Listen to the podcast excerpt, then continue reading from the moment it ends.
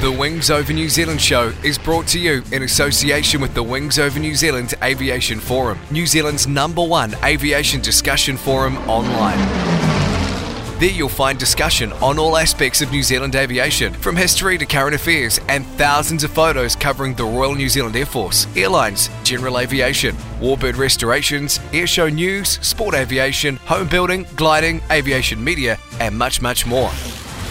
You'll be in good company with other aviation enthusiasts, including pilots, engineers, warbird owners and restorers, historians and authors, modelers, aviation photographers, and many others. Sign up to the Wings Over New Zealand community now. It's free and easy. Just Google Wings Over New Zealand and you'll find the forum. Hi everybody, Andrew Gormley, CEO of Classic Flyers here. If you're interested in classic aviation and you want to get up close and personal to old aircraft and see some of New Zealand's aviation history, come across the Classic Flyers, Jean Batten Drive, Mount Maunganui, uh, right on the edge of the airport. You can go for flights in old aeroplanes like Boeing Stearmans and Harvards. There's lots to see. Uh, kids' parties happening here all the time. We have functions and function rooms, business meetings, and a great cafe with excellent coffee. If you'd like to be involved with Classic Flyers, we also have the volunteer groups who do all things from helping out with function work or just on the main hangar floor with visitors and guests or birthday parties, right through to engineers who get involved in restoring some of our wonderful old aircraft assets. It's a great place and it's in a good location. Come and have a visit. Check out the website on www.classicflyersnz.com. The Wings Over New Zealand show would like to acknowledge the great support it's had from Fly DC3. You can fly back in time with Fly DC3 from Ardmore Airport, charter the DC3 Dakota, and fly into the past. It's an experience you'll never forget. Fly DC3. Go to www.flydc3.co.nz. Extended. Hi, this is Peter Johnson from aerospace radio station Extended, and we bring you some of Europe's best guests. He's, he's been something of, of an unsung hero of the American space program outside those who uh, have made it their business to become aficionados of it news. Some people will call you mad, some people will call you heroes, uh, uh, and everyone else is probably somewhere in that spectrum. It's uh, it's an amazing project to, to pull together from literally from scratch. And views. You've got to pick yourself up, dust yourself off, and learn from that experience. And that's not an easy thing to do, Peter, learning from your own failure. So why not give us a listen if you want to hear about warbirds, aviation, and the aerospace industry come over and give us a visit. aviation-extended.co.uk and remember there's no E at the beginning of extended. Extended. Welcome to the Wings Over New Zealand show with Dave Homewood. Welcome to the Wings Over New Zealand show. I'm your host, Dave Homewood. This episode, uh, it's a little bit unusual. Um, I've got my good friend James Kightly on the line uh, from Australia. We're talking via Zoom, and uh, we're just going to have a bit of a chat about a topic that's coming up on the on the show later this year, which is Wings over Britain. James, welcome to the show. Thanks, Dave. Great to be here again. It's been quite a while and uh, funny to be talking across the whole of the Tasman Sea about uh, a trip to the other side of the world, back to the UK as well. So, um, it's really good to be here, and I'm very excited for you, Dave, um, for the for the big trip to the to the UK and uh, what's going to happen there. Um, I think probably good just a bit of background for any new listeners, people who don't already know us. Um, obviously, some people will do. Um, so I'm James Kightly. Um, I've been writing and uh, working on vintage aviation preservation, uh, warbirds, and so on for well over 35 years now. It's, it sort of clocks up um, for various magazines and, and online and so on. Some people know me as JDK on the forums. Vintage Aero Writer is my um, other name. I'm not sure which bits the vintage. I'm feeling more vintage myself these days. Um, and Dave and I have been working uh, together on stuff uh, from when I was living in the UK, um, and which will become very evident is I lived in the UK, although I'm Australian, um, for 30 years uh, or so. Um, up to the early 2000s and very involved in the, the aviation scene over there. Um, I'm not going to pretend I'm up to date with uh, being there. We visited back to Australia to the UK a little while ago, but um, there have been some changes, but some things have not changed very much. So we're going to be looking at what we can talk about and, and filling in you, the listeners, um, with some of the stuff that uh, Dave uh, hopes to do and, and will, will be doing um, in the UK with this new uh, tour. Jumping back, this is also a bit based on something we did in 2015, um, Wings Over Australia. And uh, before I flip back to, to Dave, so you're not just listening to me, um, with Wings Over Australia, which was an idea by Grant McHerron, um, of another podcaster, and myself, uh, to get Dave to Australia and to tour around and do stuff. Um, and we did. We, we toured around and we did a lot of um, very interesting places. Um, a trip to Australia from New Zealand is a thing. Um, it's a fairish distance, and we cover a lot of ground. A trip to the UK from New Zealand is uh, a lot further, and I think you're going to be covering a bit more in the UK, Dave. But just do you want to say a few things about Wings Over Australia first? Well, sure, yeah. Um, well, in fact, um, for anyone who's listening who actually hasn't come across me before, I'll just give a quick brief about me as well. Um, Absolutely. I I um, live in Cambridge, New Zealand. Um, I'm involved these days in aviation media. Uh, I'm um, editor of Sport Flying magazine, and I'm administrator of the Sport Aircraft Association of New Zealand. Uh, but my main passion is uh, aviation history and uh, warbirds and and uh, recording veteran history and all that kind of thing, uh, interviews, and um, I've got the Wings Over New Zealand show. Now, Wings Over New Zealand is a, a is a forum online. Um, it's been going since 2005, so it's coming up to um, 18 years online. We cover everything to do with New Zealand aviation and stuff around the world. And and in 2011, I started the spin off, which was the podcast, Wings Over New Zealand show. Uh, we've got 270 episodes right now in the uh, in the archive, um, all covering interesting topics of New Zealand aviation and some overseas stuff as well. Which, as James uh, explained, we did the Wings Over Australia sub series in that. Um, I think we got almost was it 20? I think it was about 20 episodes in two and a half weeks we recorded that it was a lot. Tour. It was a lot, uh, and I know that we were.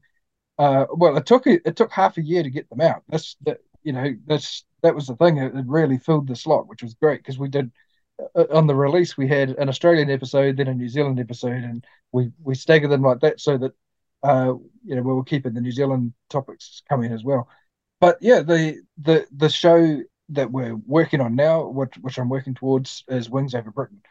Now, James probably might not even know this, but before Wings Over Australia, uh, sometime before that, I'd started to think about doing a, a tour of Britain and recording uh, shows around there too, uh, going around Britain, and and and this is before Wings Over Australia ever got suggested to me by by James and Grant, and it it just didn't happen at the time. That was that would have been 2015, it was a, it was a few months before we actually did the Australian tour, and of course at that time I just put it out of my mind. In 2018, um, I started thinking about it again, and I I, re- I haven't been to England since 1997, and I I really wanted to get back there, and was getting itchy feet, and there was so many things I wanted to go see there, uh, and so I started planning, and my plan was originally called Wings Over D-Day, and I wanted to cover the 75th anniversary of D-Day and go to France and Britain for a few weeks and re- record there. Um, it all went pear shaped. I just couldn't get any funding from anywhere, and I couldn't save up enough to, to make it happen for for 2019. It would have been, uh, and then uh, after I basically canned that idea, um, I I then decided to start looking at just Britain alone, and that was going to become uh, Wings Over Britain, and uh, the new project was going to happen in 2020. Uh, I was meant to be flying over there in June 2020 and uh, uh, re- touring around museums and collections and doing a few air shows and meeting up with people and interviewing a, a series around Britain. I I was really looking forward to that. It was it was going to be great. I had lots of people lined up, uh, and then of course COVID came along, and the whole thing got canned. And that was uh, three years ago that I was planning that. Um, it's only now that I've started to plan again. So Wings Over Britain 2023 is now all planned to go. Um, and I will be heading over to Britain in June, uh, and I'll be there for five weeks. Now, the original 2020 plan, I was meant to be coming back through Oshkosh. I've decided not to do that for this year, uh, and I'll spend more time in Britain, which will give me more time to sort of get around the, the places I want to get to, and also have a few days where I'm not doing aviation stuff and I can just actually rest. Because as you remember, James, we did a we with Wings Over Australia, we did a really full on tour where we were doing sometimes two and three interviews a day, and um, by by the end of it, after nearly three weeks, I think we were quite burned out, weren't we? Because we hadn't stopped. Yeah, look, I'll come in there. That's that's a good point to come in. It, it was hard work. Um, it was very enjoyable, very worthwhile, yeah. and I think I'm very proud of what we achieved um, and what we what we got out of that. But yeah, very much a, a non-stop sort of uh, run. Um, and look, uh, just like to recap on some of the stuff uh, Dave said. You're, you're, right. I had forgotten about the original idea of going to Britain back uh, 2015. Mm. Um, and uh, you did tell us about it. But again, it's one of these things, and we're talking about things that might have happened as opposed to things that are happening or will happen. And this is this trip's now on. You got your tickets. It's going to happen, um, and uh, it's now kind of slotting in things and pulling it together. And, and part of the other thing is that Wings Over Australia was a real thing. It really did happen, and that also gives us a chance today to talk about how some of that came about, how it um, fed forward, and some of the surprising bits and pieces, um, and how that may be, you know, also occur in the UK. So just a, a quick point here, picking up some of the stuff um, that Dave's mentioned that may not be familiar to new listeners, and uh, a good reminder for our regulars, um, is that this is all embedded in Wings Over New Zealand, um, Dave's um, uh, podcast series um, based in the in the forum. And I think Dave's too polite and modest to mention, so I'll definitely do it. Which is uh, Dave's forum, and, and the man himself is a bit of a centre of, of Kiwi uh, aviation, more on the historic and heritage side um, than the, the, current scene, but also doing a lot of current stuff as well. Um, I think it's pretty much impossible not to uh, not to touch on New Zealand Zealand aviation and not be aware of Dave. And I think one of the things is that uh, the scene in New Zealand, speaking as an Australian, is very strong, whether it's vintage aviation or, or, um, or heritage or the, the, sort of looking at the veterans, as, as Dave's just touched on. Um, and they do very, very well. In some ways, I think better than some of the stuff we, we do over here in Australia in a bigger country with a, a bigger population. So the stuff to note down uh, Wings Over New Zealand is your main podcast series. Um, and we have done in 2015 Wings Over Australia, which was a sub series of that. They're all available. We'll be mentioning some as we go through. Um, you can listen to them for free online. Um, and then we're talking about the forthcoming June, July Wings Over Britain series, which will be a, a whole new thing. Um, and those podcasts will be going up. But as Dave just uh, finished there, and I'll just pick up on it. Absolutely. It's great fun. We really enjoy ourselves doing these things, but they are full on. So if you're interested, if you're in the UK, um, and you're interested in meeting up with Dave, or someone who knew him through the key forums or one of the other online forums, um, then please do feel free to get in touch. And um, I'm sure Dave will be very happy to to say howdy to people he's only met online or friends he's only met um, very occasionally. I know that's one of the things I really enjoy about this kind of travel. Um, if you're not in the UK but you do want to help, we are uh, we have opened up a give a little um, funding account. Dave's going to make this thing happen himself, but uh, a bit more cash, a bit more support will make more things more possible and help facilitate ease the process of producing the podcast. So we'll be mentioning the Give a Little um, account um, later, and we've already had some very generous people um, chip in a bit of money there. So we're not here saying, "Hey, you need to fund us to make this happen," but if you want to um, help it make it happen better, uh, we'll be very appreciative for that. That's fair comment, isn't it, Dave? it, it is, uh, um, and you know, I, I'm very humbled to see that people already donated there, and uh, I also want to mention, but as well as the Give a Little, um, I've got two sponsors who are helping us out, and they they came on board for 2020. Uh, and of course, when the tickets got cancelled, uh, the money just sat in an account, and they've gone towards the now much more expensive airline tickets because airline travel has changed. Well, I need to mention Aviation Tours NZ with Mel and Kevin Salisbury being awesome sponsors, and also, uh, my good friend Peter Wheeler uh, came on board with sponsorship through him from the New Zealand Bomber Command Association. He well, up until that point, he had been running the Bomber Command Association for many years. He's sort of taken a step back these days because he's not quite so well.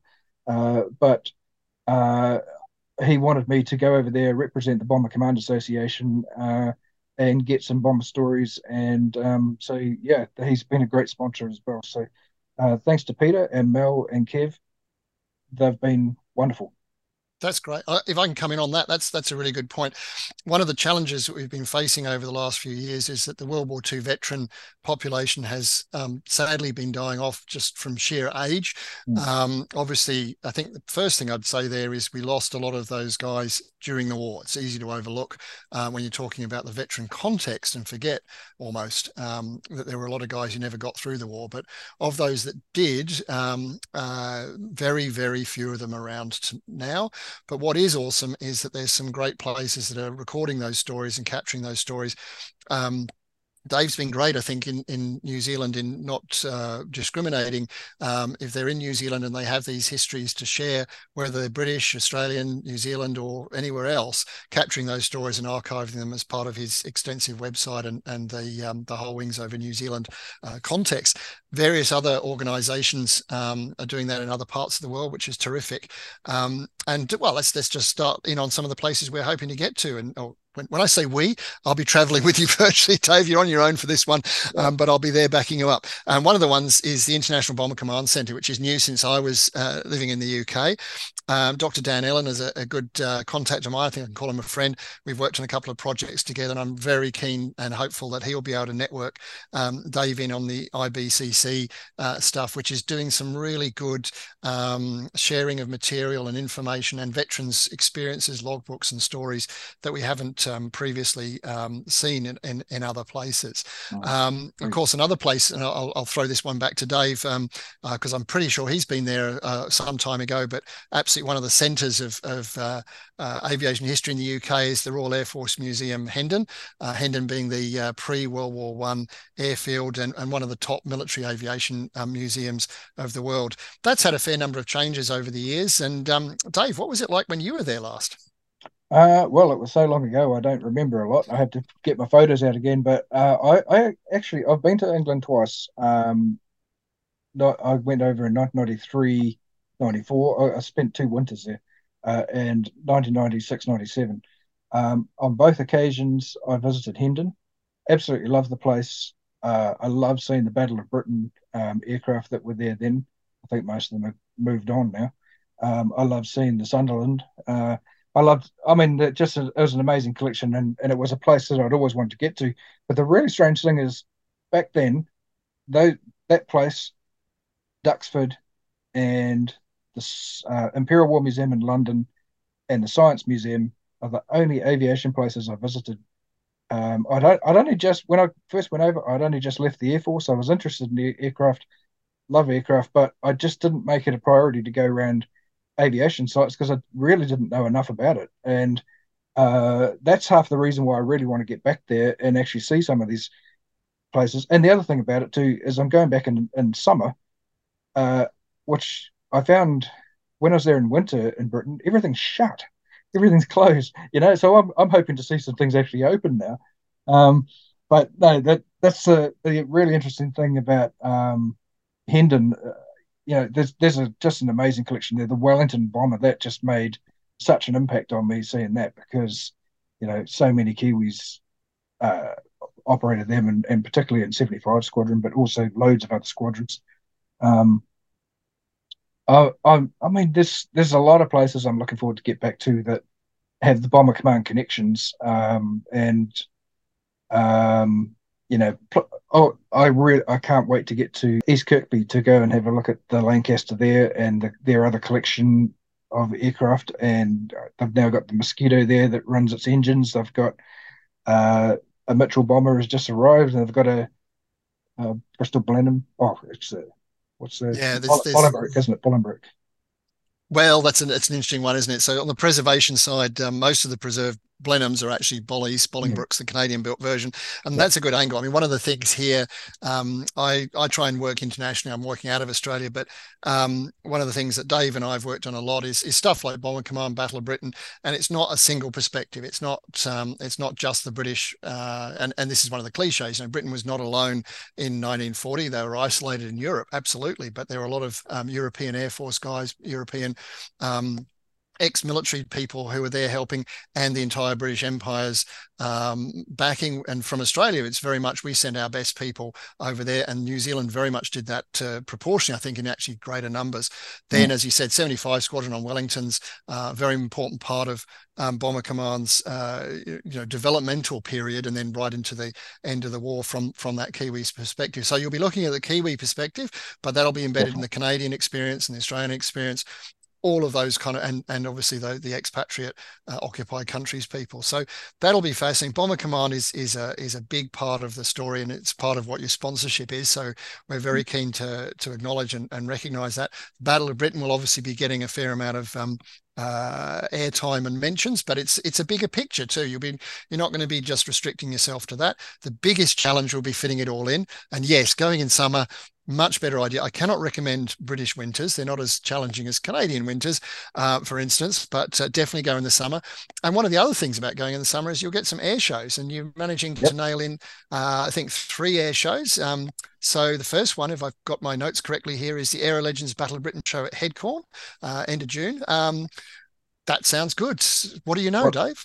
Um, I I actually don't know a lot about that show. I've just been told that's a really good one to go to. Um, I, I have to say this is this schedule of everything. I've got a long list of places I want to get to.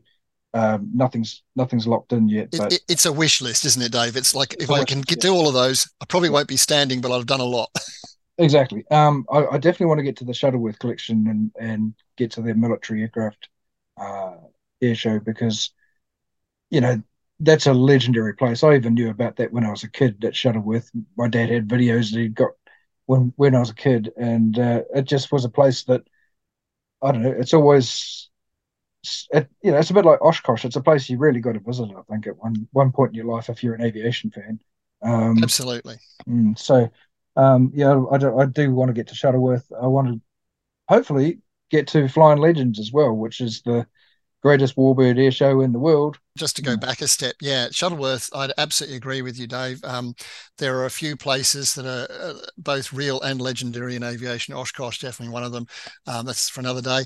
Um, but Shuttleworth, I would agree 100%. And for me, it's still very much a benchmark of a small and intimate place that does um, some of the most fascinating and impressive um, aviation, vintage aviation, historic aviation of anywhere in the world. There's, there's several aircraft there that you're just used to seeing, if as I was when I was living in the UK all the time. You have to remind yourself this is the oldest, you know, flying British aircraft in the world. This is um, the aircraft which, which has been based at the longest at one airfield in the world, and um, there they are just puttering around in the circuit, and uh, usually with some some good PA, PA going over, and a and a beautiful venue um, people said to me, "Oh, should I go to Shuttleworth on a non-flying day?" Well, yeah, you can. It's like cold pizza. You know, you know what you're getting, but you're missing out on on the sizzle and the and the really top level stuff. So going for an air show is, is definitely part of the thing. We also hope to be able to line up some sort of behind the scenes type stuff with the Shuttleworth team. Obviously, we can't say anything in detail until things happen. This will be a theme we'll repeat in this chat, which you can't say exactly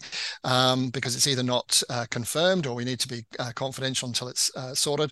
Um, but definitely, Shuttleworth is going to be one of, I think, will be one of the uh, show highlights. Um, uh, sorry, trip highlights with that particular show. Um, Legends, obviously, legendary show by, by its very name. Fingers crossed on that one, and uh, yeah, some pretty serious warbirding stuff. Um, and I think, do I see there you're hoping to get to RIAT, Royal International Air Tattoo, as well? Uh, yeah, I'll, I'll, I'll go there for hopefully a day. Um, I'm not going to do the whole air show, but I'll do hopefully a day there. Um, and uh, I mean that's the the noisy fast jets are not my priority, but uh, it'd still be damn cool to see them. So you know, I've got to do it if I'm there. Uh, but you know, for me, I mean, getting to some of the other places that are uh, some of the museums uh, that the places that I've read about, the, I've seen photographs online and stuff, and I'm really looking forward to it. There's a lot of stuff that I I want to do, and I know I won't get to everything, but um, along the way, I want to actually catch up with the people who are working there or volunteering there. Um, it, it, just as we did in Australia, we'll sit down and do an interview uh, about their museum or their collection or whatever the topic is. Uh, and just again, like with Wings Over Australia, if there's any New Zealand connections I can bring into the conversation, I will try and discuss that as well. And yeah, one of the things that I'm really passionate about is telling the stories of what New Zealand did, uh, that the RNZAF particularly did during the war, uh, World War Two and World War One to a lesser extent. I don't know as much, but World War Two is my sort of key topic. And you know, with the 2020 trip that was planned, it was actually going to coincide really nicely with the anniversary of the Battle of Britain, uh, 80th anniversary. And of course, we we don't have one of those nice round figure anniversaries this time. But I still want to cover off some of the Battle of Britain sites and, and museums. You know, the likes of uh, Hawkinge, uh, Kent Battle of Britain Museum, and uh, Tangmere and Biggin Hill and places like that. Um, because that you know they're British history, but they're also New Zealand history. There's a lot of Kiwis served in those places and were significant and were significant in the Battle of Britain. And one of the things that I really want to get across, because I think, and it might be controversial, but I think that the Kiwis have been a bit overlooked in the Battle of Britain uh, in terms of the people who came from outside of Britain and served during the defence of Britain in 1940. Um, you often hear about the Poles and the Czechs, um, and you know that kind of um, stories get told quite often. But the New Zealanders, they've they've been grossly overlooked, and it really annoys me that whenever you see the list of who was in the Battle of Britain, you'll always see 145 Poles and 135 or 136 New Zealanders. It's not right. They're only the ones that got the clasp on their medal, but there were there were over a thousand New Zealanders involved in the defence of Britain in the air, uh, just in the Air Force alone. You know, the, uh, by by 1939, by September 1939, there were already 600 New Zealanders serving in the RAF, and there was another 600 at least trained New Zealanders turned up in the in the next nine months before the battle started.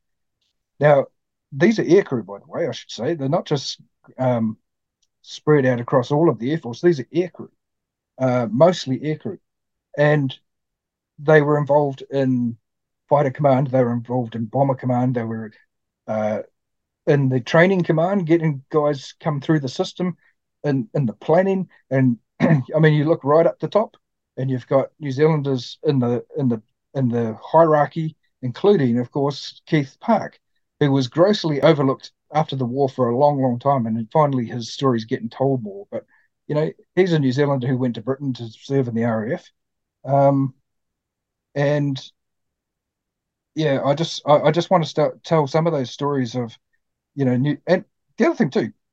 I'm getting on my high horse here now, but you're, you're interrupting yourself, Dave. Yeah, exactly. awesome. But the but the but the thing is, uh, this gets completely overlooked and forgotten. And this is and this is Australian history as well as New Zealand history. Our troops who were going over to the Middle East in 1940 got diverted. Ours was the second echelon, which was a uh, there was probably a third of our division in in the Middle East. Uh, and I don't know exactly how many Australians, but all those ships that were heading for Cairo got diverted and went to Britain, and those guys were all sit, stationed along the south coast of Britain, waiting for the German invasion. You know, alongside the Brits and probably many other countries too that had escaped out of Europe. But you know, those there were thousands and thousands of Kiwi troops waiting for the German invasion, and you, you never hear about that, do you? No, you don't. And I, look, I, I think it's it's a rant, Dave, and, and I uh, get where you're coming from. And I think it, a lot of these things, it's often a, a question of perception and where you stand, uh, both literally and figuratively. And part of the trip is to actually go and stand on some of those airfields and actually uh, absorb some of the, uh, the, the, the, the, the, vibe, the feeling of being yeah. Hmm. there. And it does count.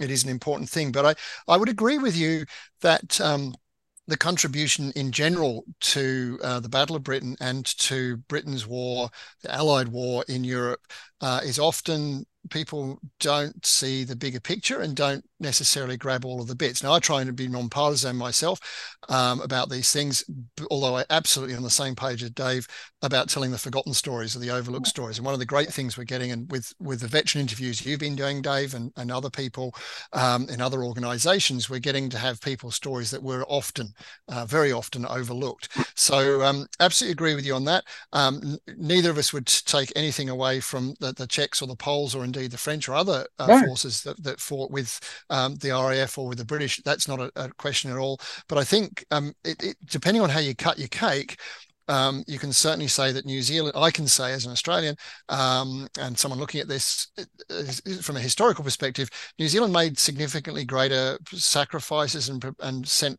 proportionally more numbers than several other countries in the British uh, Empire, uh, Commonwealth, and so on. So th- you're absolutely right in, in, that sense, Dave. But to, to sort of put that on a different footing, it's very much about capturing different stories and looking at different perspectives on perhaps familiar. I mean, the Battle of Britain for our listenership, I'm sure, is extremely familiar um, uh, areas and and such like. So there's going to be a much bigger uh, broadening, I hope, of p- picture. And I think there's something I'd like to pick up here. And just uh, one of the things we talked about is reflecting back to Wings Over Australia and reflecting forward to what might happen um, Wings with. Um, Wings over Britain. And one of them is that uh, one of the first interviews we did in Australia when Dave came over here was with a good friend of ours, uh, Keith Webb, um, talking about his um, family members. That in fact, the, the chap he was um, named after, who was tragically lost um, sort of three quarters of the way through the war on a, on a very important night. Um, and also his work on veteran interviews. And li- listening to you two um, talk about your experiences in, in veteran interviews and what you what you'd found. And I think that whole thing about for me a lot of what this will boil down to is I didn't know that. I didn't know that story. I didn't know that perspective. I didn't know that bit about that place. And as you said yourself, Dave, you didn't know places to go so much in the UK. You hadn't prioritized it, much harder to find back then.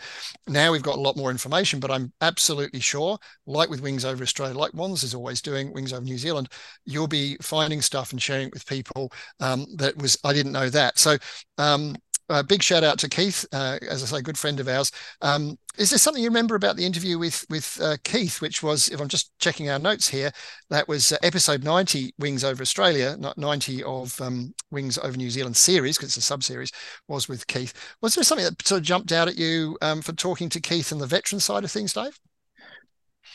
Uh, I I just think it was it was amazing how similar that uh, we found you know our experiences of of tracking down veterans and recording them. And um, you know I, I i'd been doing it by myself for a long time and not i just was gathering them because i just wanted to make sure that, that someone was recording the stories. And uh, i hadn't really I, i'd never got any training or anything in it. I just i just did it and and learned along the way. And then it turned out that i must have been doing it right because i was doing the same thing that keith was doing. And and, and, he's a proper professional. Um, and uh, yeah, no, I just I, I, found it fascinating to talk with Keith about that, and and, and actually, uh, I should say too, I have a few people lined up who have done similar things in Britain. Um, so, uh, in Wings Over Britain, I want to talk with uh, a number of the historians who have been gathering uh, veteran stories over there as well, and um, some of them have written books and things like that. So that you know, for me. Uh, uh, it's interesting. Uh, I started out just interested in the aircraft, but once I started talking to the people, it's it's the it's the personal stories that mean far more than the than the engineering of the aircraft or or that sort of thing, if you know what I mean. Um, as I as I I grew in what I do, uh, it, it's it's tracking down those stories, and as you said earlier, that we've got so few of the uh, veterans left now to to be able to do that. But in order to try and get what we can and tell those stories to the wider public. I think it's important. Absolutely. Look, I, I, agree. Obviously, I would agree 100%. But just to pick up on a couple of points there, I had a sort of similar journey to you in that sense, Dave. It started off as a kid interested in the, the aviation and you know, propeller planes, as I would have called them back then. Yeah. Um, still interested in that. But my interest now is in terms of who preserves and who restores and who um, looks after these aircraft oh, and pilots too. There, there's a, um, a lot of people who are working very hard to um, make sure museums have good representative aircraft, um, that they're well restored, that are accurately and so on. And we had some fascinating chats um, here uh, in Australia with, for instance, um, uh, Jamie Croker at the Australian War Memorial working on the Hudson there, an important type in Australia, in New Zealand, um, in Britain, and Canadian, and also in American history, and uh, vastly uh, overlooked really compared to what it should be. And that kind of thing, I think, is is uh, absolutely not something you're going to be neglecting. Uh, although I we agree about the you know wanting to talk about the people stories because uh, that is a big thing. But before we move on to move away from the technology, I'd just like to give a shout out to the Science Museum, um, the National Aeronautical Collection in the UK, at the Science Museum um, in Lambeth. I think it's one of the most overlooked uh, aviation collections in the world, and for my money, it's probably the second most important collection of aircraft, actual artifacts in the world after the Smithsonian in America. Um, in that it has a significant number of original aircraft um, that did the thing that made the type famous or changed the world. I mean, stuff like uh, Amy Johnson's Moth Jason that flew to Australia. Um, Amy Johnson, obviously a very famous name. Other things you might almost overlook. There's a there's a skeletal aircraft there. That's the only remaining Fokker E1 uh, Eindecker, the uh, monoplane, which really started the whole concept of, of fighter aircraft um, as we start understand them today. Not there now, but for many, many years, the original Wright brothers um, flying machine, the, the Wright Flyer, was uh, in the Science Museum. It actually spent time um, in, I believe, Wales during World War II to avoid risk of being bombed um, during um, the Blitz and so on, um, and only went back to America after the war when the um, argument between the Wrights and the Smithsonian was finally correctly resolved. and many other aircraft. The world's oldest jet aircraft. The Gloster E2839, a personal favourite of mine, um, is in the Science Museum. So um, the technology is also important. I know Dave wasn't saying it isn't, um, and we will be looking at at, uh, at the people side of things. But um, if I can just give a shout out to the Science Museum, I'll be writing something soon. Um, I'm working on writing something on the Science Museum as a collection and looking at its history, which is uh, uh, quite important in, in and of itself. Um, and that leads me to something else I'd just like to quickly talk about. Um, one of the things we've just managed to link up uh, development that's uh, going on is I'm now working for Vintage Aviation News, running out of America with Moreno Aguiari um, and Richard Mallory Allnutt. I'm, I'm, now one of the editorial team, and we're going to be cross fertilizing stuff between uh, Vintage Aviation News and Wings over New Zealand, talking about this and uh, making sure that we spread the word more widely. So uh, we welcome new listeners through Vintage Aviation News um, and to people from Wings over New Zealand. Uh, welcome to the Vintage Aviation News world. Um, where we'll be looking at um, vintage and, and historic and warbird aviation globally. Vintage Aviation News is pleased to support Wings Over Britain and Wings Over New Zealand. And we'll be checking in with reports as Dave's tour progresses. Vintage Aviation News is an organization founded by a group of passionate vintage aviation enthusiasts who love to share the history and technology aviation museums preserve for the public. It's our intention to play a role in safeguarding the heritage of these beautiful machines by providing increased awareness and education through the use of internet based digital media. Vintage Aviation News is an online news resource dedicated to warbirds, aviation museums, vintage aviation, and aviation heritage, and the many enthusiasts who wish to know more about them. The goal of this site is to provide fresh, daily news content for a large community of aviation fans who visit our page regularly. Vintage Aviation News online can be found on your usual social media channels and at vintageaviationnews.com. I think one of the key things is we're not going to be parochial about it. Um, it's going to be bigger than just you know stuff happening in America or Britain or even Australia and New Zealand taking that in one more direction, and I'm just going to throw it back to Dave after that. Something I'd like to flag up is the whole question of mosquitoes. You mentioned about a mosquito in the UK with engines running, which is awesome and great and appropriate. Um, but I think one of the more recent times that Dave and I actually met was um, uh, 10 years ago now. It doesn't seem like 10 years. Uh, we assembled at Ardmore Airfield uh, in New Zealand to see the first mosquito fly uh, for oh, nearly two decades, I think it was, um, since the loss of RR299 in the UK. Um, and since then, since that magnificent, incredible airshow weekend, incredible achievement by the guys at AvSpecs, uh, Glyn Powell, uh, too many other people important to, to mention here. Um, there have been several more mosquitoes come out of New Zealand, and it's not the last. We'll be seeing more uh, there, and and hopefully, if the uh, current news breaking stuff is is correct, um, there will be a flying mosquito in the UK once more in the not too distant future. So technology is not going to be overlooked in in any sense about veteran stories, even though they're hard, veterans are very few and far between. Veteran stories, even at secondhand, is, is a key thing. There was a lot of things to pick up on, uh, Dave. Anything grab you there that you want to follow up?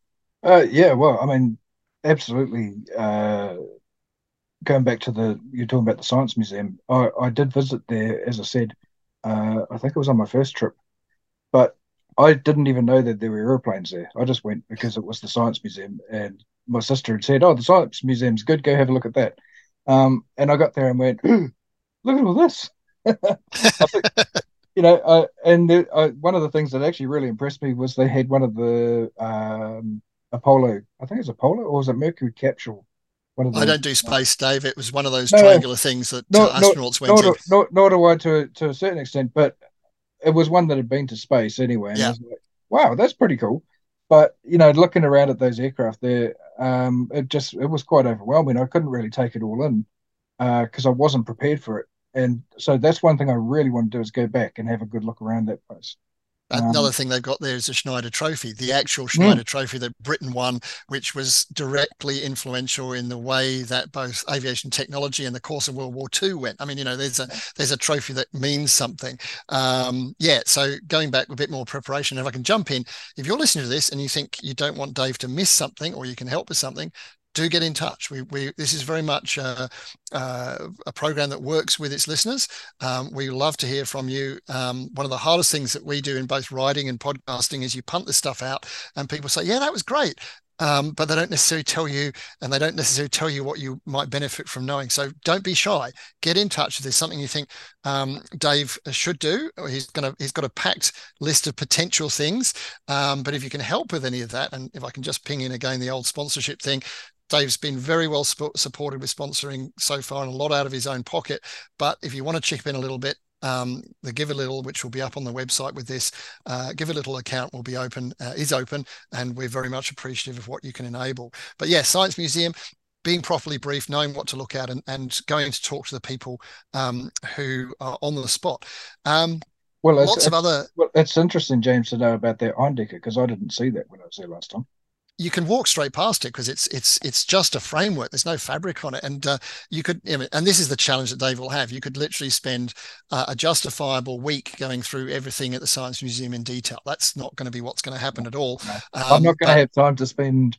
Uh, you know, anywhere, but anywhere, unfortunately. But exactly. and, and, that's another thing. Like, yeah, send in suggestions, but whether I get all those suggestions, yeah, is another problem. So absolutely no um, guarantees that Dave will be able to follow up on all your leads, but, but I do. I, I, am happy to hear the suggestions. So yeah, yeah. So let's jump a bit. Uh, it kind of wraps up everything we've been uh, picks up everything we've been talking about to this point, which is the Battle of Britain Memorial Flight. Um, uh, for those who may not know about it, which I hope is uh, very few in our audience, Battle of Britain Memorial Flight, founded in 1957, is um, operates a select number of Spitfires and Hurricanes, Lancaster, uh, C-47, Dakota in the British uh, parlance. Um, and they have been commemorating um, the Royal Air Force and associated forces uh, war uh, since the 1950s, which is one of the longest operating uh, vintage aircraft, and I'm going to use this word warbird uh, organizations uh, around. There's only a couple of other places that go that back that far. The interesting thing is they're both warbirds and not warbirds because warbirds is pr- pretty much define a worked on this one myself as uh, ex-military aircraft in, in private ownership to commemorate. Well, these are not ex-military aircraft; they're not in private ownership. These are um, part of the Royal Air Force. And one of the things I remember talking to the um, the boss, the CO, commanding officer of the Battle Memorial Flight, as was uh, many years ago, was we operate as many aircraft as the Royal Air Force Red Arrows, but they're all different um, and they're all World War II uh, vintage. So we have a very different technical challenge. The Battle of Britain Memorial Flight is both the technology, as we are just touching on, and commemorating the, the, veterans. And one thing I'll just mention here is one of the most amazing experiences was standing on a high street um, in a town that will remain nameless in the UK with a number of Bomber Command veterans with the Lancaster flying over. And that was a, a bit of a choke up moment. And those guys were all, I'm sadly think, I'm sure of no longer with us, mm. um, felt that seeing the aircraft fly over them um, was recognition um, of the appalling privations and challenges they'd been through in Bomber Command in World War II. So Battle of Memorial Flight, I think, is a definite, and it's a big should be a big trip highlight, won't it, Dave? Oh, definitely. I, am really, really looking forward to getting there, um, talking to some of the people, and just seeing those aircraft, which are legendary, particularly the the Lancaster, which is one of only two that flies in the world.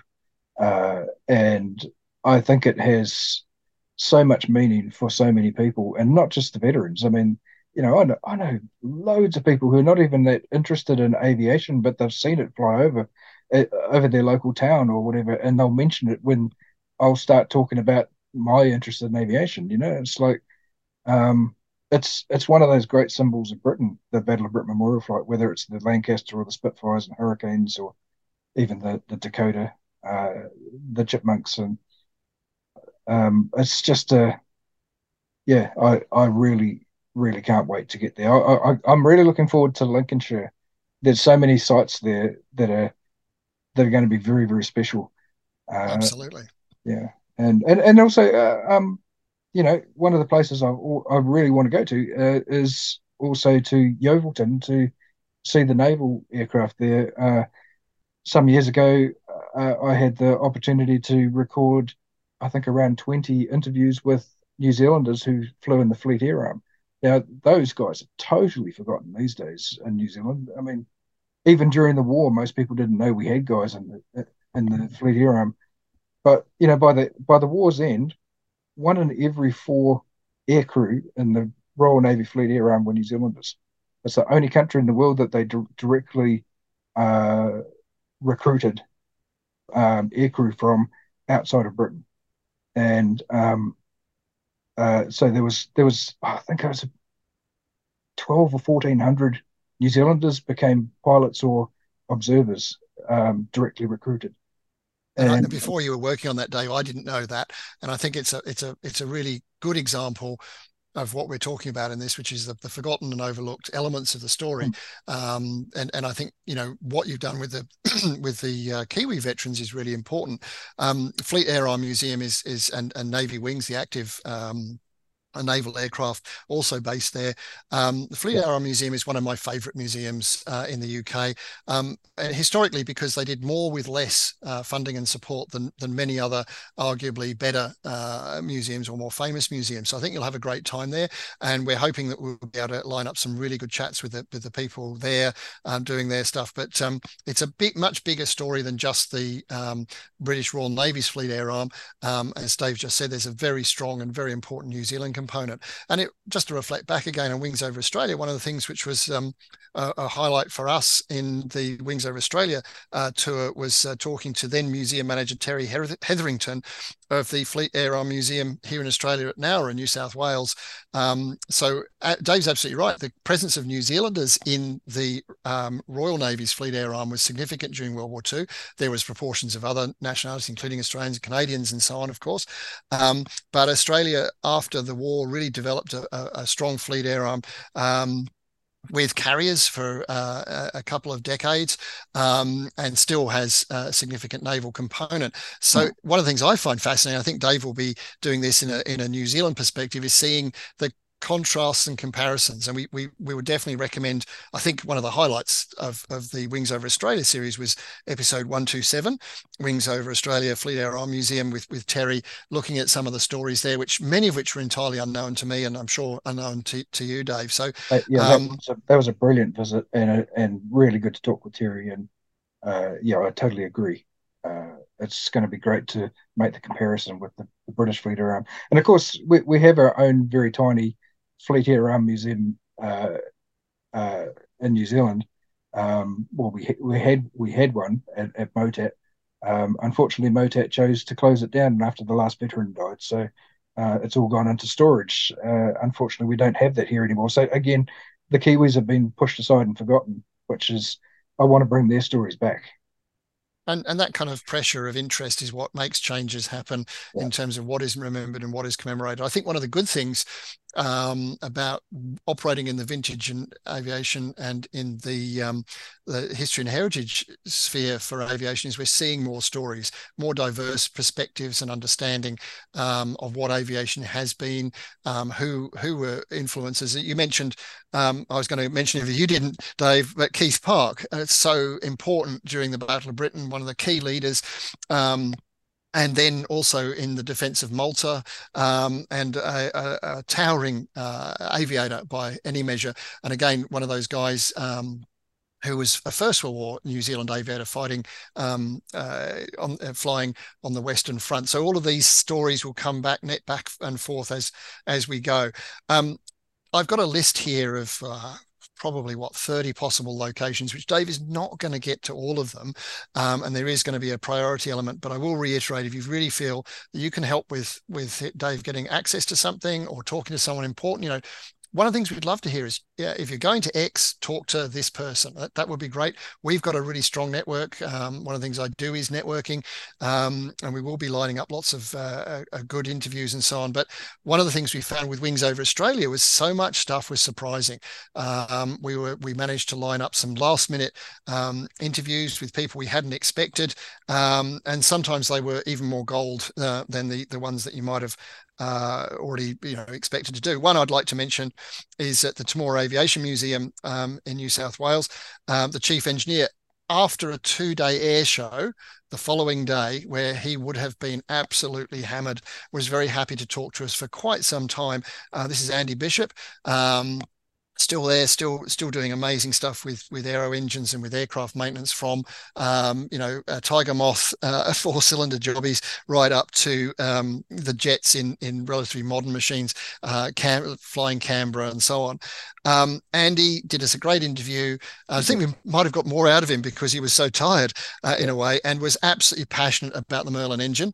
Um, and uh, that was just so beautiful to hear someone um, so embedded in engineering, um, so embedded in keeping um, these aeroplanes flying, talking about that side of things, which I'm sure equivalent interviews will, will happen um, in the UK. We don't know what they are yet, so we'll see. But uh, Andy's was a highlight, wasn't it? Uh, it, it, was. He, he, was brilliant to do that for us. And uh, uh no, he he was so passionate about it, and you know, um, he looks after an amazing collection there. That that was such a, a great visit. It was forty three degrees, I think it was when we arrived. Shocking.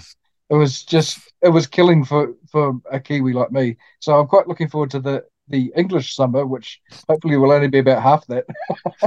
well, you never know. You never know, Dave. The, the, uh, there was some springtime. That was the there was some pretty uh, yeah. A, look, uh, speaking as an Australian, that the forty plus degree temperatures on an air show is no fun for anyone. The pilots no. don't like it. The ground crew certainly don't like it. It's yeah. not a lot of fun for the families or even enthusiasts. But you won't hopefully hit that. Um, there's been some pretty hot weather in the UK last few years, so we'll see how you go. But um, should be a bit more clement, uh, and getting around won't be uh, quite as challenging. Australia's a big place, um, but uh, one of the things I've often said, and someone can correct us online as they want when when we broadcast this, but if you stick a pin in the Science Museum or in central London and draw a circle about uh, 100 uh, miles around, you catch a hell of a lot of historic aviation um, and some of the most important um, venues um, in vintage aircraft. We've mentioned the Shuttleworth collection, deserve a mention again, definitely.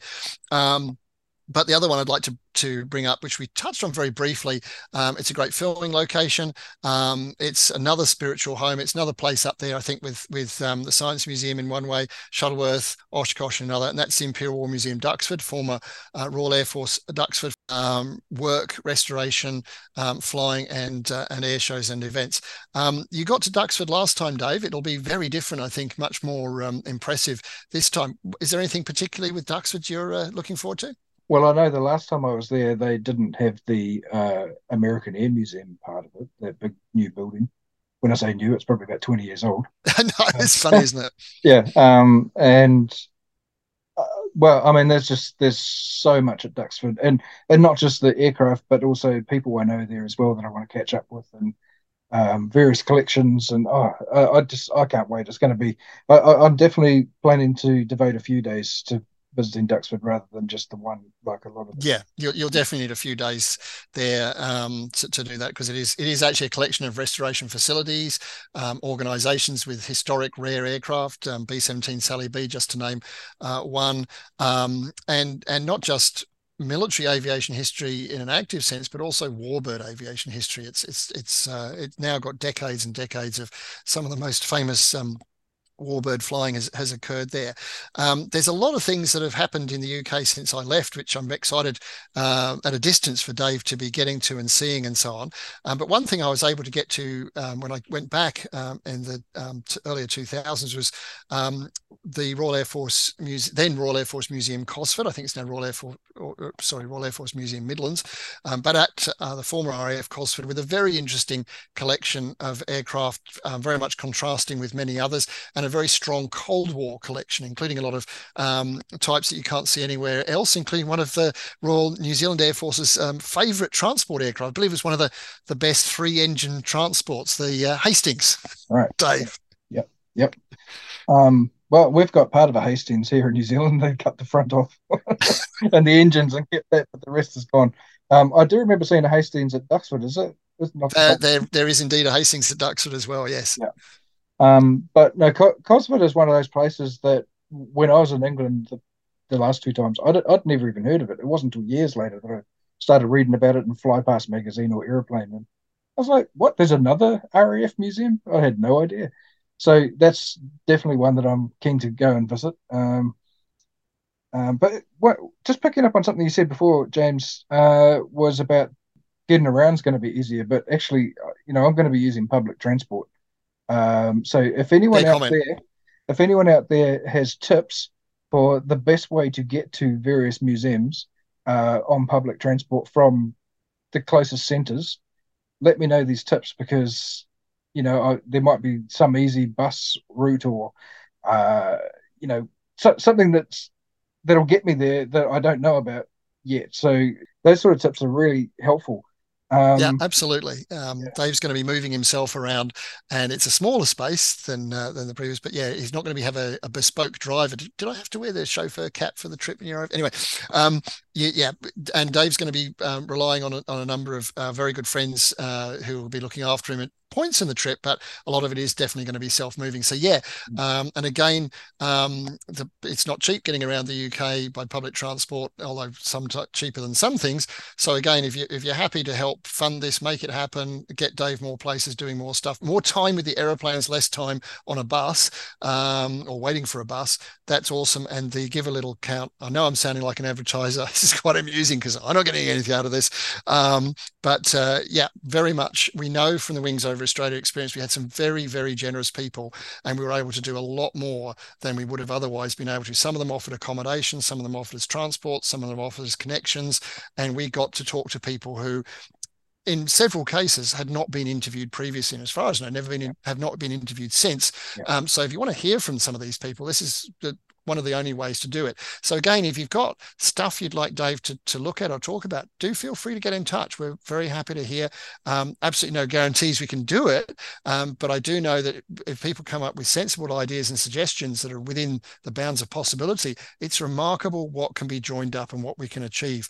Um, and we certainly did a lot of that Wings over Australia, and I have no doubt Dave will be doing that wing with Wings um, over Britain. I'm going to put Dave on the spot here and ask him if there was something that he didn't really expect uh, kind of maybe a, a highlight or a surprise uh, or an unexpected extra in um, Wings over Australia when, when we came out here because we'd done the same sort of thing. We'd done the same planning.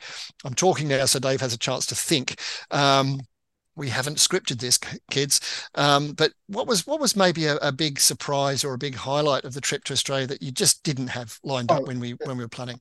There, there were heaps. There were heaps that I mean, I really didn't know what I was getting into even when I arrived. I we had you, would mentioned a whole lot of names, but I didn't know who they were because you were setting these up, and so that was you know meeting somebody like um, Matt Henderson that was brilliant, and uh, to find that there's an Australian who actually knows that the air trainer was designed in New Zealand and not Australia, you know things like that. Um, but but no, the, the great surprise there was that he actually gave me a flight in one. And yeah, I, I, worked on the damn things in the Air Force, but I'd, I'd never flown in one before, and so that was brilliant. Thanks, Matt. Um, you know, and uh, just seeing the extent of some of the collections, like at Moorabbin or Temora, uh, lots of stuff there that I didn't really even know fully what was there. Um, HARS, I mean, gosh, that place is much much much more extensive than I had ever imagined. And uh, you know, it's it's like you you see photos online or in magazines, but you actually really need to go to these places to experience them, and that's what I'm looking forward to in Britain. There's there's going to be museums I haven't been to before, and I've got a little bit of a general idea about, but they'll be full of surprises as well. So absolutely. Look, so I'll just pick up on a couple of bits there, which I uh, agree so much. So HARS Historic Aircraft Restoration Society in full, Illawarra, New South Wales. Um, and uh, they've got some amazing uh, aircraft, and it's a big collection of big aeroplanes as well. Yeah. You know, uh, up to the the Connie and and uh, Lockheed Constellation and so on. And we had a couple of cracking interviews there. Uh, Bob De La Hunty, one of the bosses of HARS, um, sat in the Connie cockpit and talked us through the story of how he he ended up um, operating this and so on. But uh, expatriate Brit Jim Thurston ran us through the story behind and the restoration of the replica Fokker trimotor representing um, Smithy, Charles Kingsford Smith's aircraft. Now, just giving that a shout out. So this is episode 125 of uh, Wings Over Australia, Wings Over New Zealand um, in the, the big heading. And um, we're very much looking forward to the, the first flight of that um, Fokker uh, replica, which has been a long time coming. Um, and Jim's story, uh, I still think uh, we keep using the word highlight. Um, and, you know, can you have nothing but highlights? Well, it certainly feels like that's what we had in Australia. I think you're going to see um, a fair amount of that kind of thing in, in the UK. So that's one thing. The other thing, absolutely, it's hilarious, Dave, isn't it? Yeah. Um, so, for those who are not familiar with the Australian New Zealand story of the the, the CT4, uh, the Victa Airtourer was an Australian design by an expatriate, not Australian originally. Um, long, complicated story, but the final design of, of uh, or the, the real design, complete design of what became the CT4 was a, a fully New Zealand uh, project, who then sold them back to Australia. Um, and so, there's a fair amount of Trans Tasman rivalry there, but I do think it's an appropriate um, and cheerful thing to say that yes, you got your first flight on a CT4 um, thanks to Matt Henderson. Uh, Matt has since uh, moved from um, Victoria to New South Wales and has set up an aviation museum. Yeah. Um, so a shout out to to um, to both Matt and Kaz, his his uh, wife, um, and the team there up in Tocumwal in New South Wales. Um, and that's a very interesting museum. Some uh, active aircraft on display and the full story of the Tocumwal um, uh, base, which was set up as an American uh, used uh, air base in, in rural outback Australia, really, um, for the, uh, the, the Japanese uh, advance and, and, in World War II. And now looking at it and the whole history of scrapping aircraft in the 1950s and um, what actually happened there, which again is, as we've just been saying, uncovering so many stories. Um, if you want want to hear the story of the um, CT4 as, as told between one Kiwi and one Aussie, which and this time not coming to blows over. That's uh, episode 103 uh, of the uh, Wings Over Australia series, um, and that was great fun to, to sit in on.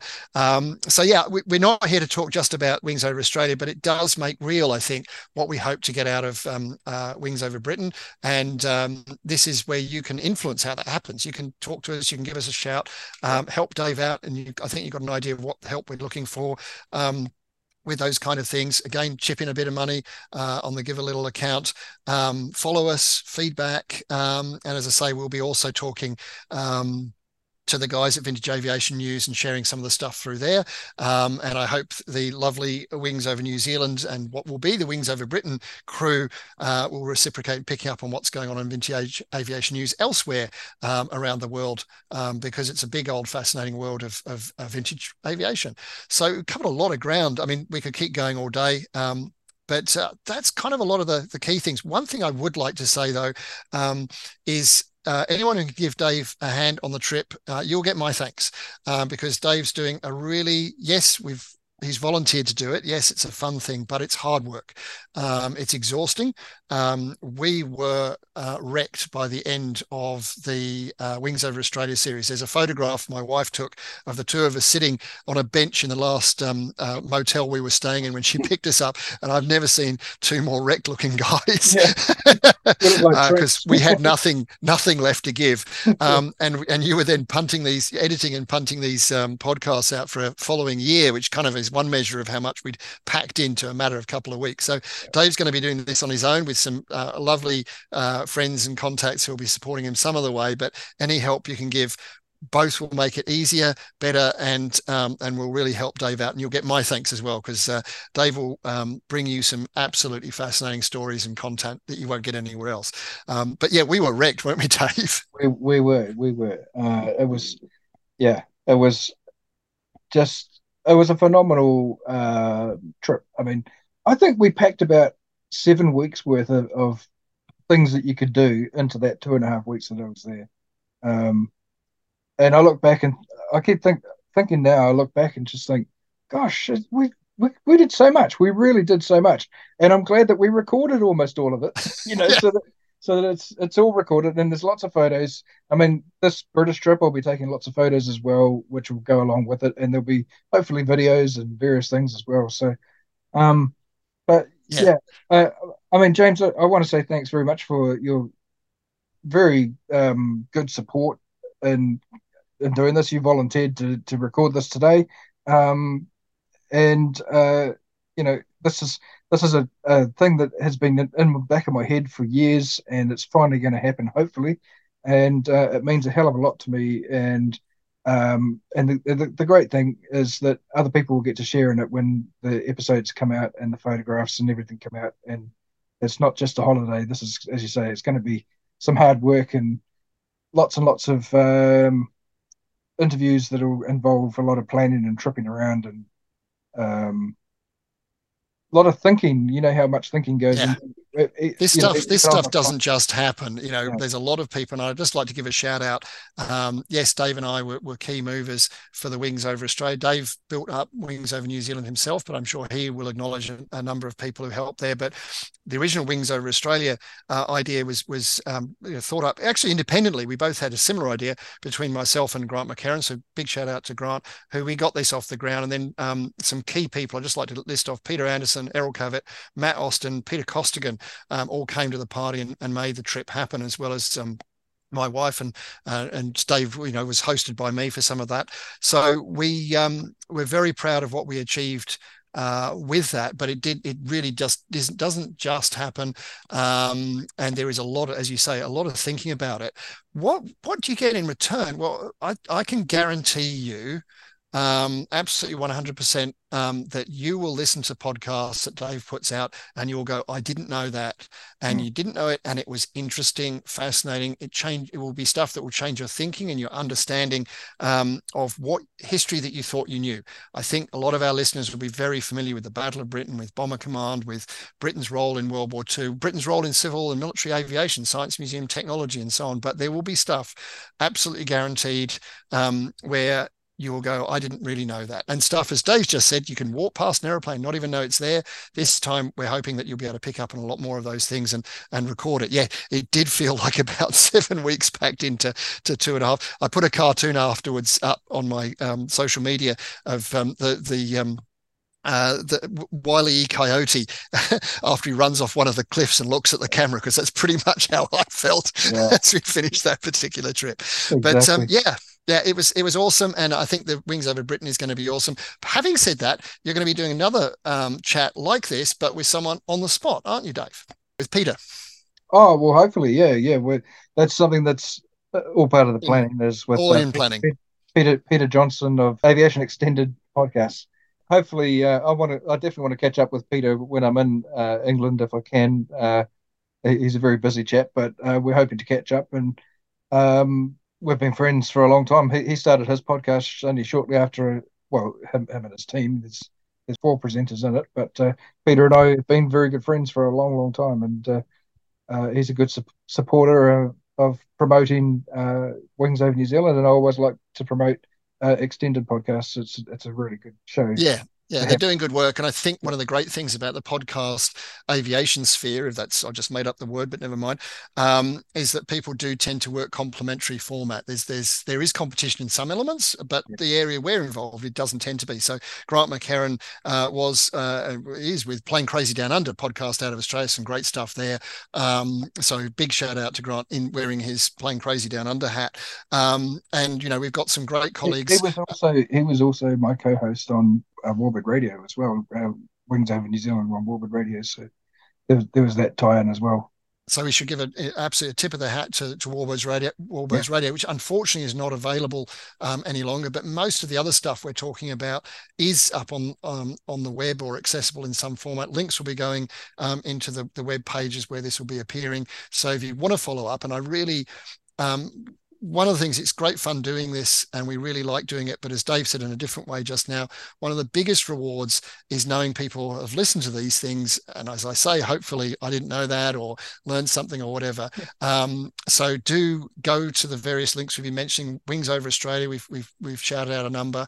Um, wings over new zealand is absolutely packed uh, with great great interviews uh, insights to aviation not just new zealand. I know dave is, is is a big champion of new zealand and i back him on that but it's also a bigger picture. It's there's a lot more insights um, from people. So don't don't feel it's just for Kiwis. It's for anyone who's interested in aviation history. And yeah, we've yeah, got some great con- really Kiwi content.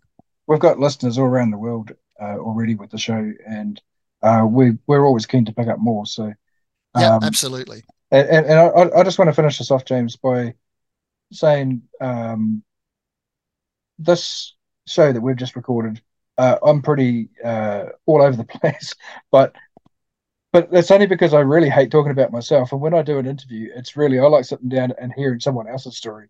You know, so I hardly ever actually have to say anything. Only a few questions here and there, and I hate talking about stuff that I'm doing or or you know that that's just not me.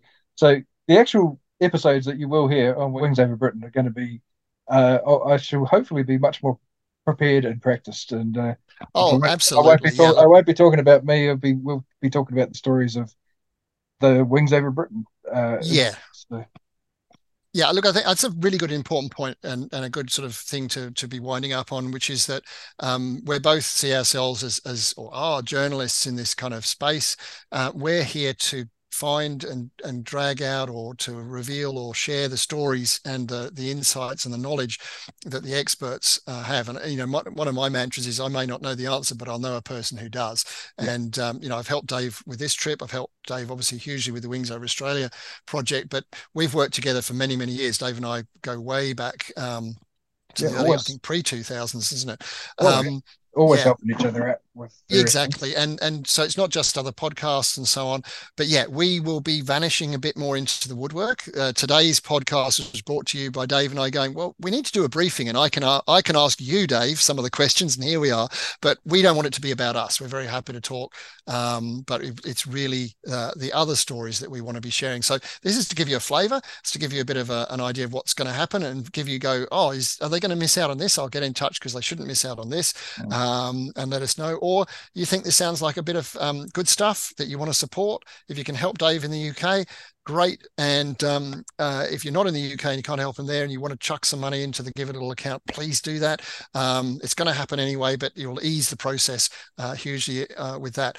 And well, t- this year, Britain, um, maybe not next year, but definitely sometime down the track, Oshkosh. What do you reckon, Dave? Uh, well, I'm looking at next year for Oshkosh anyway. So, are you good that's, man? That's the plan. I'm going to hopefully do Wings over America. Uh, that would be that would be awesome. Yeah, that's, and, that's. The, that's the plan at this stage, but it just depends on how much uh, money I can put together before July next year. So. So if we get vast sponsorship through the Give a Little account um, that exceeds your maximum uh, potential for Britain, which is not at all likely, kids. But uh, yeah, look, this is this, and um, Dave doing um, Wings Over America would be would be a terrific um, follow up and going one bigger each time. Um, I'm very, very genuinely, seriously proud of what we achieved with Wings Over Australia. Very happy to have helped Dave and many other people with with the podcasts and and you know, networking stuff. Looking forward to a good relationship um, between um, Wings Over New Zealand and its various sub forums and Vintage Aviation News, which is coming out of America by an Italian uh, and a Brit over there. And here's me in Australia as an Australian driving that. So it's going to be very, very international. Um, so yeah, Oshkosh will be awesome. Uh, have we missed anything, David? That, that's been really fun and pretty comprehensive, I think. No, all I all I want to say to close is thanks very much, James, for your support, and uh, I just yeah, I'm looking forward to hearing any suggestions and and uh, hearing from people. So pleasure. Yeah. Great, great to be able to do this, Dave. It's been real fun, um, and I'm resisting the temptation to try and uh, get into your suitcase to go over there. But uh, I'll have to make do with, in this case, for me, um, popping across to Omaka in New Zealand because the Kiwis do some pretty good air shows, and uh, Omaka is is up there. But uh, you have my envy for, if nothing more, uh, getting onto the hallowed turf of, of Old Warden and and seeing, a, I hope, a cracking Shuttleworth show and talking to some very knowledgeable people around the UK. So have a great trip. Glad to have been able to help and um, signing off for the moment, but we'll be in touch with more stuff soon. Well, thanks, James. And before we sign off, I will also say uh, this this trip's not happening until June, July, but in the meantime, there will be more Wings Over New Zealand um, shows coming out Absolutely. So, yeah, so to go and subscribe to Wings Over New Zealand, and and you can hear lots of. Already, there's 270 episodes in the archive you can go back to, and there's all sorts of topics in there. Uh, Absolutely, and and uh, of course, twenty or so. We don't even know how many um, of the Wings Over Australia series, which we've mentioned in this, and I hope we spark some interest with some of the people we've mentioned. Excellent. Okay, thanks, James. Thanks, Dave. That was the Wings Over New Zealand show with Dave Homewood.